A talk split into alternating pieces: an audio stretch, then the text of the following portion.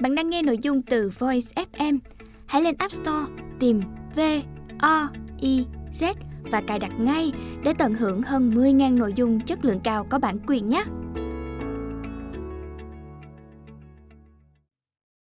Bạn đang nghe sách nói tại Voice.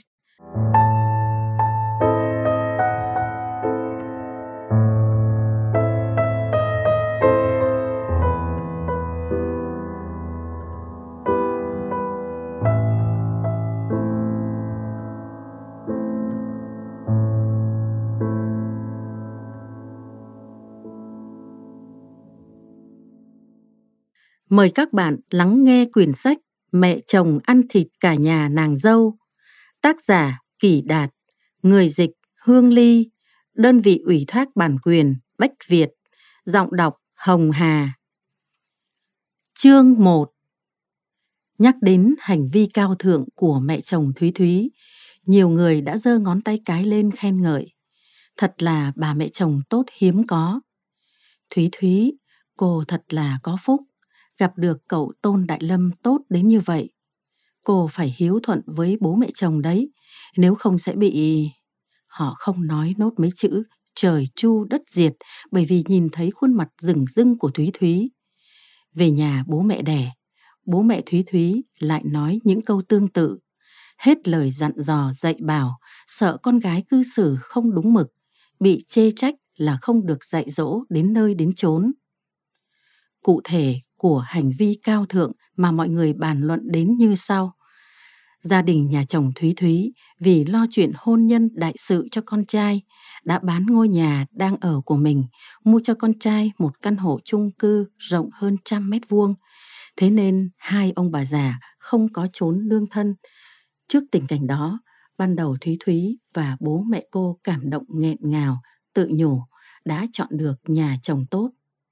Trên thực tế, trong sổ đỏ của căn hộ mới mua vẫn đứng tên bố chồng, nhưng mẹ chồng vẫn hăng say khoe khoang khắp chốn thanh đảo rằng bà đã hy sinh thân mình như thế nào, đã kiên quyết bán căn nhà của mình để mua nhà mới cho con trai và con dâu, khiến cho 99% người dân khắp thành phố Thanh Đảo đều biết được rằng Thúy Thúy đã may mắn có được bà mẹ chồng tốt bụng hiếm có ra sao. Nhà trai đã mua nhà mới, nhà gái bỏ ra chút tiền để sửa sang lại cũng là hợp tình, hợp lý. Thế nên bố mẹ Thúy Thúy đã đưa cho con gái và con rể số tiền hai ông bà hiền lành dành dụng cả đời, 20 vạn tệ. Chú thích Tương đương với gần 600 triệu đồng Việt Nam, hết chú thích. Mặc dù biết ông thông gia đứng tên chủ hộ, nhưng cứ nghĩ đến việc cô con gái yêu của mình được sống trong căn nhà đẹp đẽ sang trọng đó. Nghĩ bụng, số tiền đó cũng là cho con gái mình, nên bố mẹ Thúy Thúy rất vui vẻ bỏ tiền ra. 20 vạn tệ ở thành phố Thanh Đảo này đủ để sửa sang, trang trí căn hộ đẹp như khách sạn cao cấp.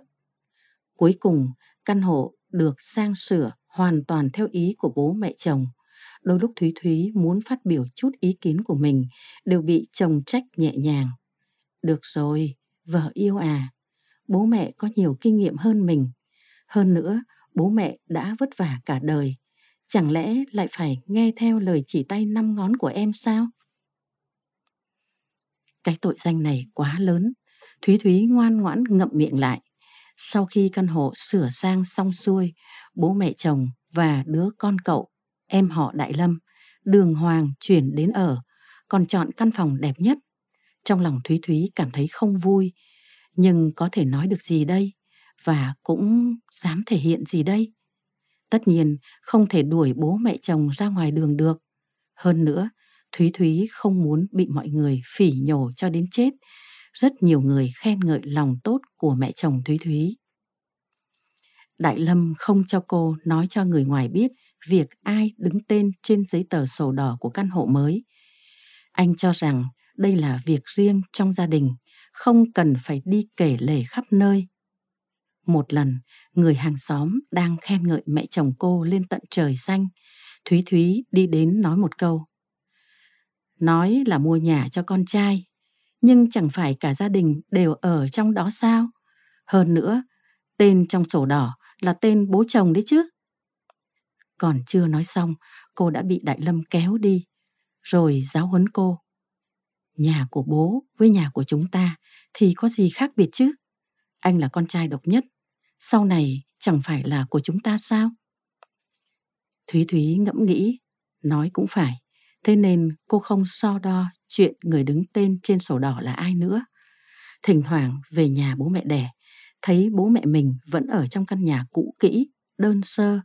Trong lòng Thúy Thúy trào dâng bao cảm giác phức tạp và bất lực, cảm thấy mình thật bất hiếu. Nhà Thúy Thúy là gia đình công nhân viên chức phổ thông ở Thanh Đảo. Mẹ Thúy Thúy luôn cần kiệm vì muốn mua được đồ ăn chỉ rẻ mấy xu, có lúc chịu khó đi thêm mấy chặng đường. Số tiền 20 vạn tệ sửa sang căn hộ lúc Thúy Thúy cưới chồng chính là số tiền bố mẹ dành dụng từng xu từng hào mà có.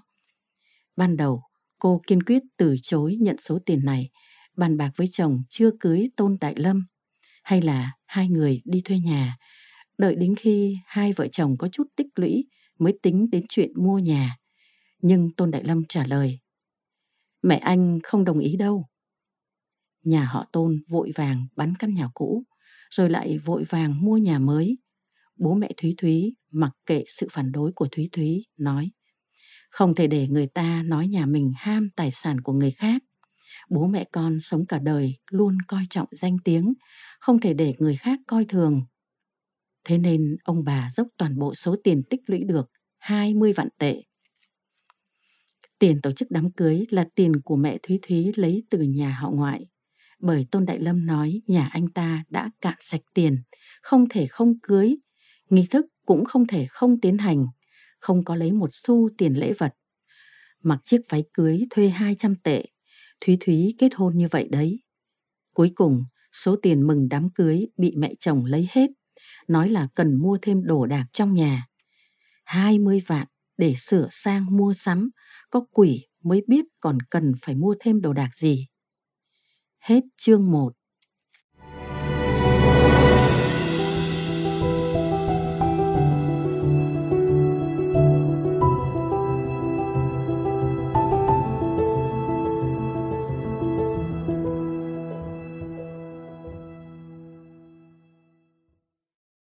Bạn đang nghe sách nói tại Voice.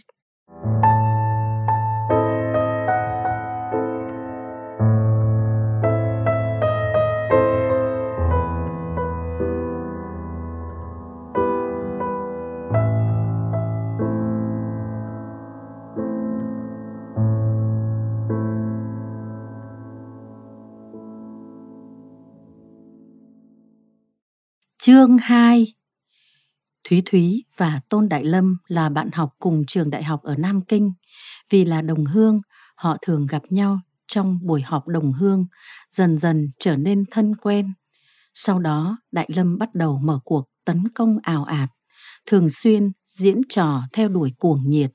Ngày ngày gặp Thúy Thúy đi lấy nước, tối nào cũng đứng canh gác dưới cổng ký túc xá nữ, thường xuyên cùng nhau đến thư viện nói chung là quan tâm tỉ mỉ từng ly từng tí một. Thực ra, trong số những người theo đuổi Thúy Thúy, Đại Lâm không hề xuất sắc, nhưng nhờ vào sự kiên trì bám riết, cuối cùng đã giành được trái tim người đẹp, đưa cô về nhà.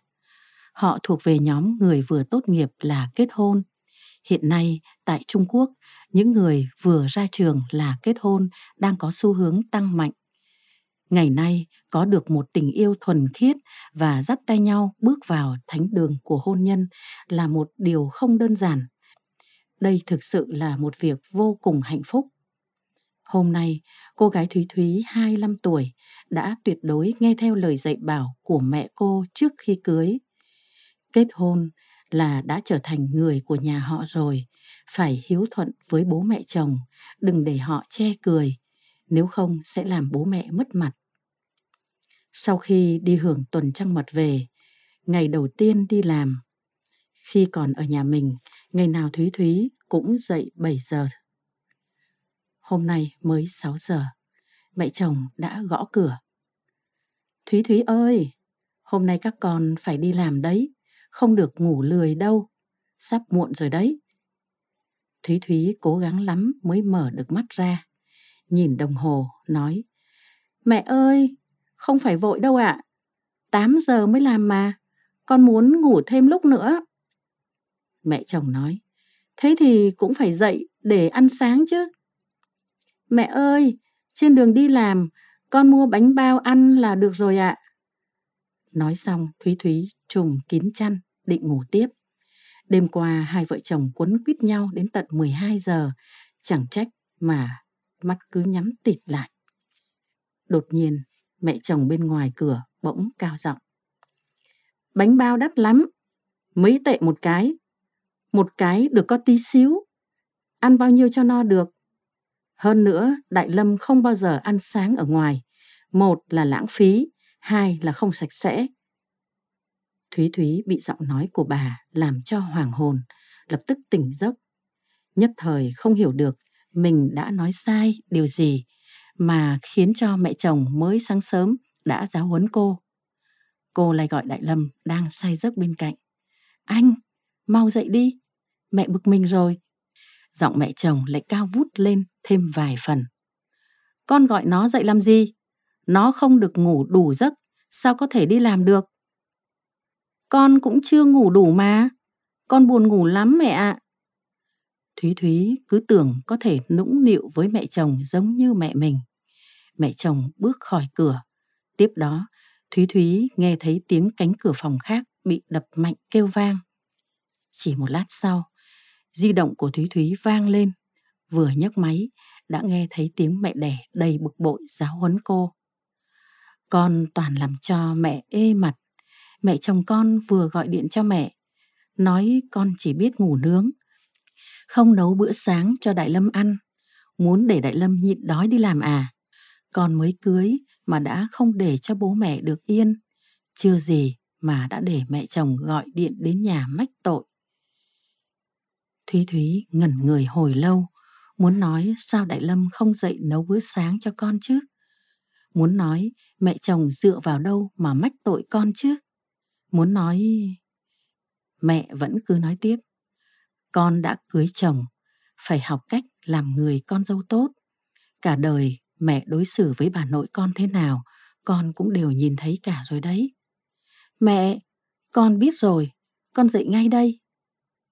Tắt điện thoại, Thúy Thúy nhìn thấy Đại Lâm vẫn ngủ say như chết, ấm ức bò dậy khỏi giường, vào bếp chuẩn bị bữa sáng. Thúy Thúy là cô con gái một, lớn lên trong sự bao bọc của bố mẹ, cũng không đến nỗi là được nuông chiều. Nhưng quả thực chẳng mấy khi làm việc nhà, thế nên phụt bị bỏng tay, cả người dính đầy nước bẩn, trứng gà cũng bị cháy. Mà không thể chỉ làm mỗi cho Đại Lâm, cô đành làm luôn cho cả bố mẹ chồng và chú em họ. Vừa bày lên bàn, nhìn đồng hồ, trời ơi, sắp bảy rưỡi rồi. Bố mẹ chồng và chú em đều bước ra ăn sáng, nhíu mày nhìn trứng gà cháy. Có vẻ như không thiết ăn. Thúy Thúy không kịp ăn nữa, nói với mọi người một tiếng, thay quần áo, cầm túi sách, lao ra ngoài, ra đến đường cái, bắt một chiếc taxi. Suốt cả chặng đường, cô đều dục bác Tài lái nhanh một chút. Bác Tài nói, cô à, lái nhanh dễ xảy ra tai nạn, cô có biết không? Cô trả cho tôi bao nhiêu tiền xe để tôi phải bán mạng chứ? Sau đó, tặng cho cô một cái liếc xéo. Thúy Thúy vội vàng cuống cuồng, nhưng vẫn đến muộn. Công ty quy định đến muộn một lần bị trừ 50 tệ, từ 3 lần trở lên bị trừ 200 tệ. Một tháng đến muộn 5 lần sẽ bị công ty phê bình công khai, đến 10 lần thì ok, mau cuốn gói rời khỏi đó. Từ khi đi làm đến nay, Thúy Thúy chưa đi muộn lần nào, đây là lần đầu tiên. Người quản lý đương nhiên là có yêu cầu khắt khe hơn đối với những nhân viên cần cù như Thúy Thúy đến muộn những 15 phút. Thế thì phải phê bình nghiêm khắc, không thể để tình trạng này tái diễn. Thúy Thúy kể lại cho người quản lý nghe toàn bộ sự việc xảy ra sáng nay. Người quản lý nhíu mày nghe hết lời kể lắp ba lắp bắp của Thúy Thúy. Xua xua tay, nói, được rồi, lần sau chú ý hơn. Mẹ chồng cô bán cả căn nhà của mình để mua căn nhà mới rộng rãi như thế cho vợ chồng cô. Cô nên biết ơn mới phải. Nấu bữa sáng cho bố mẹ chồng cũng chẳng có gì mà phải cảm thấy ấm ức cả. Thúy Thúy nghe xong, ngần cả người. Cô tranh thủ thời gian tìm xà phòng thơm, bàn chải đánh răng, hồi trước đi công tác để lại. Vào nhà vệ sinh để đánh răng rửa mặt, bị đồng nghiệp nhìn thấy, cười nhạo. Nhân viên thế kỷ 21, không đánh răng, không rửa mặt, đã chạy đến công ty làm việc. Thật văn minh quá nhỉ. Thúy Thúy xấu hổ, không biết trốn đi đâu. Không ăn bữa sáng, nên đến gần trưa bụng cô đã đói cồn cào. Trước đây Thúy Thúy đều đem cơm đi, vì gia đình cô cũng không giàu có gì. Hôm nay, Thúy Thúy bấm bụng bỏ ra 10 tệ để mua cơm hộp. Cơm màu vàng, có vẻ như đã để lâu, hơn nữa còn thoang thoảng mùi lạ. Thức ăn thì ít và lại rất khó nuốt, nhưng cô không dám đề nghị trả lại. Bà bán cơm mặt đỏ au, giọng nói sang sảng, giống hệt tôn nhị nương. Thúy Thúy cố gắng nuốt những miếng cơm hộp chán ngắt. Đại Lâm gọi điện đến rất chuẩn giờ. Cảm giác vui sướng ngọt ngào lập tức xua tan sự khó chịu mà hộp cơm gây ra. Vợ chồng mới cưới mà, bây giờ vẫn đang trong thời gian nồng thắm. Buổi trưa vợ ăn gì vậy? Em mua cơm hộp, khó nuốt lắm. Còn anh? Mẹ đưa cơm đến cho anh, nói anh sáng nay ăn trứng gà cháy của em, ăn chưa được no, ha ha, nên buổi trưa đem thịt bò hầm đến cho anh. Thế cơm hộp của vợ có ngon không? Tiếng trong điện thoại bỗng biến thành giọng mẹ chồng. Thúy Thúy à, hộp cơm con mua bao nhiêu tiền thế? Mười tệ ạ. À. Ôi, Thúy Thúy à, con và Đại Lâm đều không kiếm được nhiều tiền, phải tiết kiệm chứ. Con thấy đấy, sáng nay mẹ đi mua 10 tệ thịt, thêm chút rau là hầm được một nồi nhỏ. Mẹ và bố con ăn, còn có thể đưa đến cho Đại Lâm nữa. Con bỏ ra 10 tệ, chỉ đủ mình con ăn. Giọng nói của Đại Lâm cũng vọng đến. Mẹ, mẹ nói gì thế? Mẹ tưởng rằng hộp cơm 10 tệ mua ở ngoài ngon lắm sao? Hơn nữa, cô ấy không mua cơm hộp thì hít khí trời sao? Mua cái bánh bao chay 5 xu và ít rau 5 xu, cứ ăn tạm một chút. Buổi tối chẳng phải đã về nhà ăn cơm rồi sao? Hay là mua gói mì 2 tệ mà ăn cũng được chứ sao? Thật là không biết chi tiêu gì cả. Thúy Thúy giận đến nỗi không thốt nên lời. Thúy Thúy, đừng có gọi điện thoại trong phòng làm việc. Người quản lý nhắc nhở. Gác máy, nước mắt Thúy Thúy ảo ạt tuôn rơi. Mọi người cảm thấy rất lạ. Ban nãy hãy còn nghe thấy cô nói chuyện tâm tình rất ngọt ngào. Sao loáng cái đã khóc rồi? Mọi người quan tâm hỏi đã xảy ra chuyện gì. Thúy Thúy nghẹn ngào kể lại chuyện vừa xảy ra. Mọi người trong phòng đều mắt tròn, mắt dẹp nhìn nhau. Chợt cô gái Tiểu A bật cười nói Thúy Thúy, mẹ chồng cô là người ngoài hành tinh à?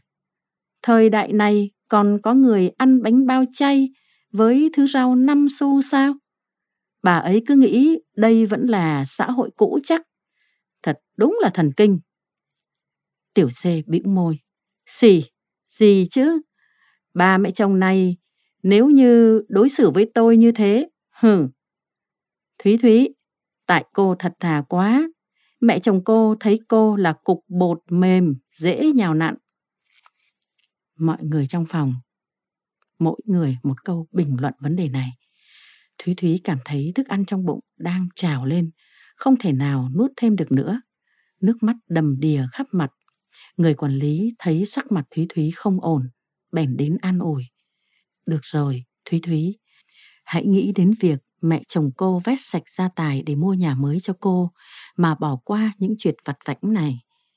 Người già chi tiêu tiết kiệm là điều cũng dễ hiểu mà. Thúy Thúy nói đầy ấm ức. Đâu đâu cũng nói bà mua nhà cho tôi. Bà tốt ra sao?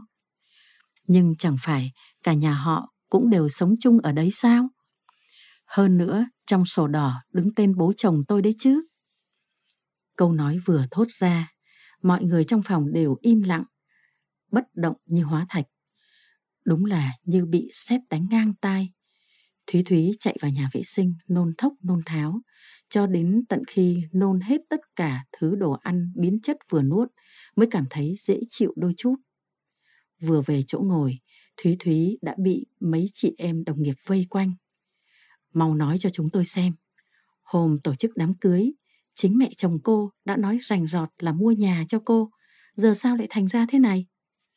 Cô đừng có mà nói chuyện thị phi, bôi nhọ mẹ chồng, để mọi người đồng tình với mình. Thúy Thúy khóc, kể lại toàn bộ sự việc.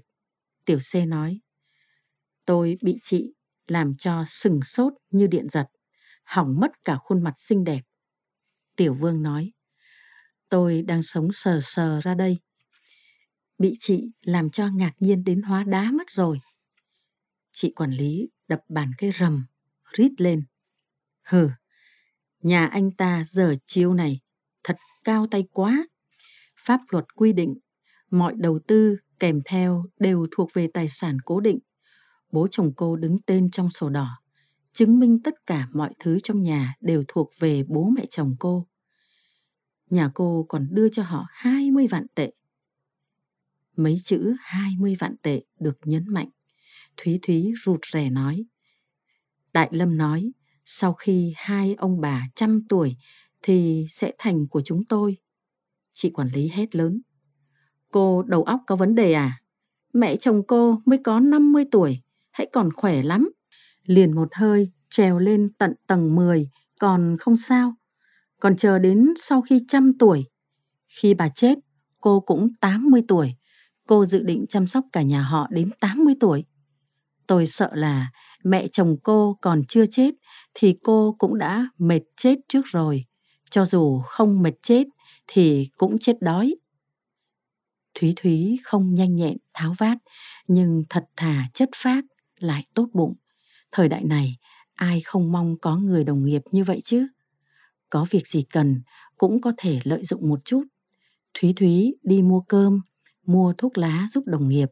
Có ai lười biếng đẩy việc cho Thúy Thúy, cô cũng cố gắng hoàn thành mà không một lời oán thán. Ai có chuyện buồn phiền, thường chút giận lên Thúy Thúy. Thúy Thúy biết họ có tâm trạng không vui, còn mua kem cho họ. Mặc dù mọi người đều hơi có phần bắt nạt Thúy Thúy, nhưng thực lòng đều rất yêu quý cô. Dạo trước, có người ở phòng khác của công ty thấy Thúy Thúy thật thà, hãm hại cô, cả phòng sắn tay đánh cho hắn ta một trận ra trò, tìm chứng cứ để minh oan cho Thúy Thúy, đến tận khi công ty khai trừ người đó mới thôi. Thấy cô gái hiền lành bị ức hiếp, mọi người phẫn uất, mắng nhiếc bố mẹ chồng Thúy Thúy và Đại Lâm, cũng nghĩ cách để đối phó.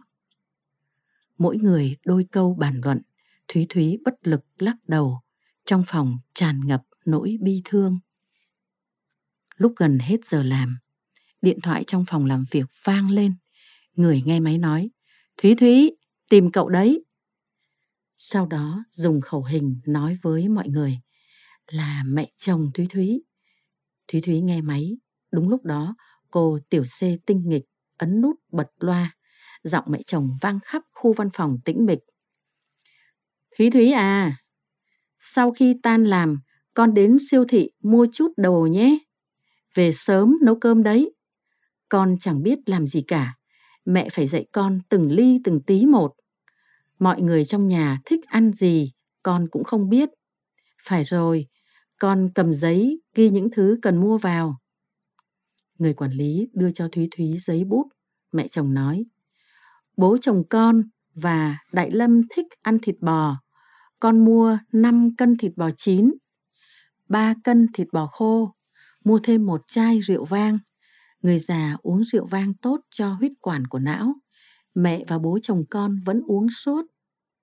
Mẹ vừa thấy ở nhà hết mất rồi. Mua thêm 3 cân mộc nhĩ, hai con cá giếc, 10 túi tảo tía. Vừa gác máy, người quản lý bèn cầm máy tính đi đến. Thúy Thúy à, cô chuẩn bị 600 tệ rồi hãy đến siêu thị. Nếu không, nhiệm vụ mẹ chồng cô giao cho sẽ không hoàn thành được đâu.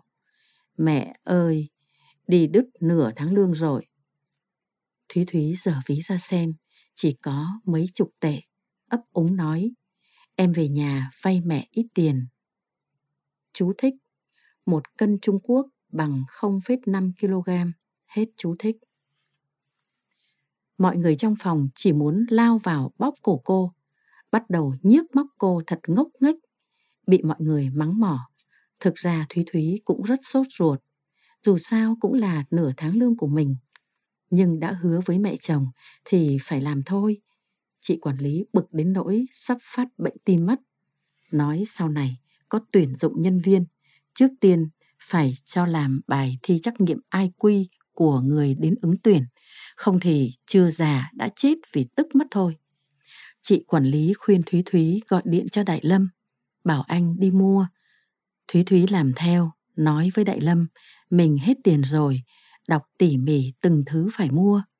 Đại Lâm vui vẻ nói lát nữa sẽ đến đón cô, rồi cùng đi mua. Hết chương 2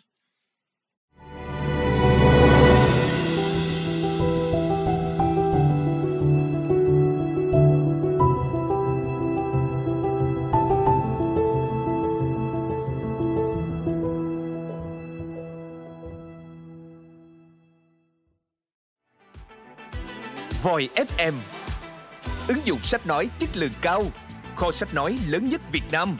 Từ các tác giả sách bán chạy nhất Cùng nhiều thể loại nội dung khác Podcast, sách tóm tắt, truyện thiếu nhi, thiên và ngủ. Chia theo các hạng mục dễ tra cứu Và được thể hiện qua các dòng đọc mượt mà. Hẹn giờ tắt để nghe trước khi ngủ. Điều chỉnh tốc độ nghe phù hợp với bản thân tải xuống để nghe không cần mạng. Chế độ lái xe, thao tác đơn giản và an toàn.